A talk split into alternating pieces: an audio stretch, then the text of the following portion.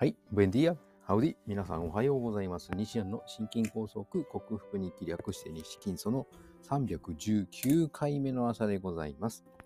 えー、昨日はですね、患者さんのリハビリをやっていて、えー、XBB という最新のワクチンを打った方のリハを終えた後に、急になんか胸が締め付けられるようになって、顎が痛くなり、やべえ心筋梗塞みたいな症状という風に感じ、でしばらくしたらちょっと治ったんですけども、それは家まで続き、うん。で、家に帰って納豆食べたら少し寛解したり、で、寝たら良くなったんですけども、ちょっと怖かったですね。もうこれかシェディングとかって思ってしまいましたけれども、うん。これなんだろうな、と思いつつ、はい。でも納豆が効くっていうのはだんだん分かってきたので、え夜だけは毎日食べる。朝は2日に1回みたいな感じで進めていきたいと思っております。あんまりタンパク分解酵素をとっても、せっかく摂取したタンパク質が分解されては困るので、はい、体が作られていかないので、でもそうですね。完全にこう、シェディングの影響がなくなるまで取り続けて、そこから一旦やめてみるっていう手もありますけども、まあ、数ヶ月しないとその影響が出てこないので、何とも言えないところでございます。やっぱ納豆は適度に続けるっていうのがいいのかもしれません。本日もよろしくお願いします。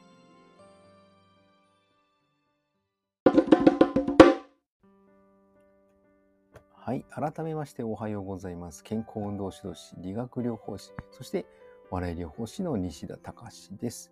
今日のテーマは、ちょっと余談っぽい話なんですけども、えー、眠れない理由はあなたの LINE を見たらわかるかもというふうなコラム的内容があって面白かったので、それを共有したいと思います。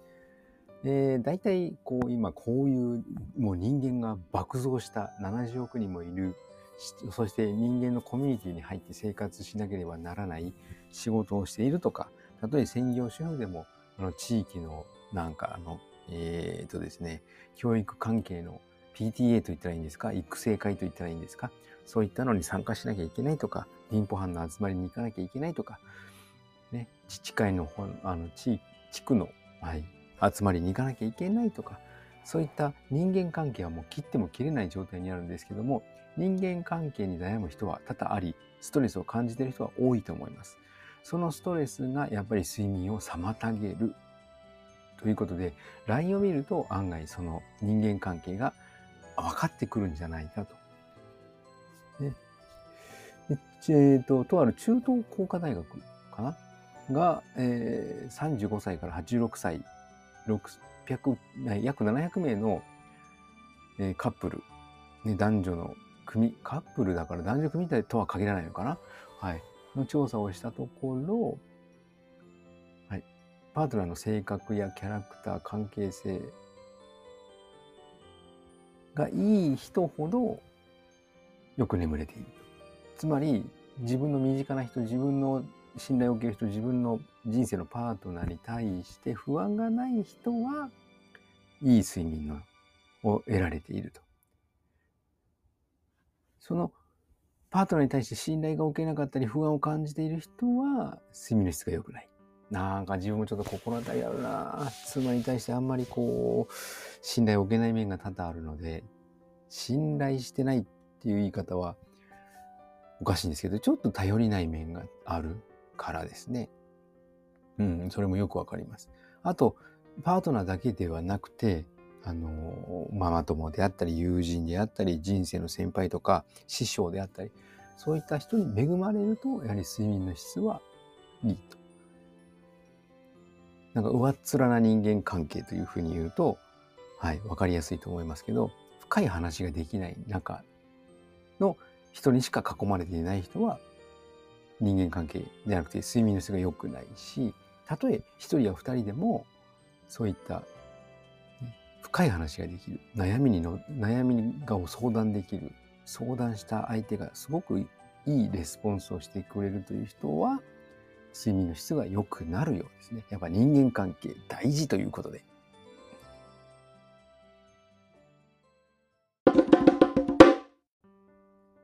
はい、お送りしてきました。西田の心筋梗塞克服日記。略して西筋は健常者や子どもたちに運動パフォーマンスの向上と健康の促進を運動指導と栄養指導の両面からサポートする健康運動指導士。心身に障害を負ってしまった方々に医学的リハビリテーションを施す理学療法士。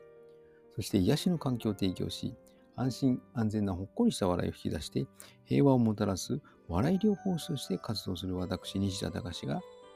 シェリング被害と呼ばれるワクチンをたくさん打った方々に囲まれて生活している仕事をしているというそういった職場環境によってもたらされたのではないかと思われる、えーこのえートゲトゲ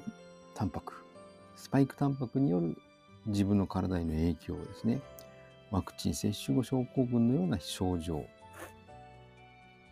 もしくは自分が1回打ってしまったコロナワクチンによる症状。心筋梗塞のような狭心症のような症状。それを、えー手術とか普通の内服薬で何とかするのではなくオーソモレキュラー分子整合栄養学と呼ばれる栄養療法にて食べ物とサプリメントで必要十二分の栄養を補給し自己治癒力自己免疫力を最大限に引き出すためホメオスターシス生体向上性という生命が自分の命を自分で守ろうとするその力を最大化させて最正常化させて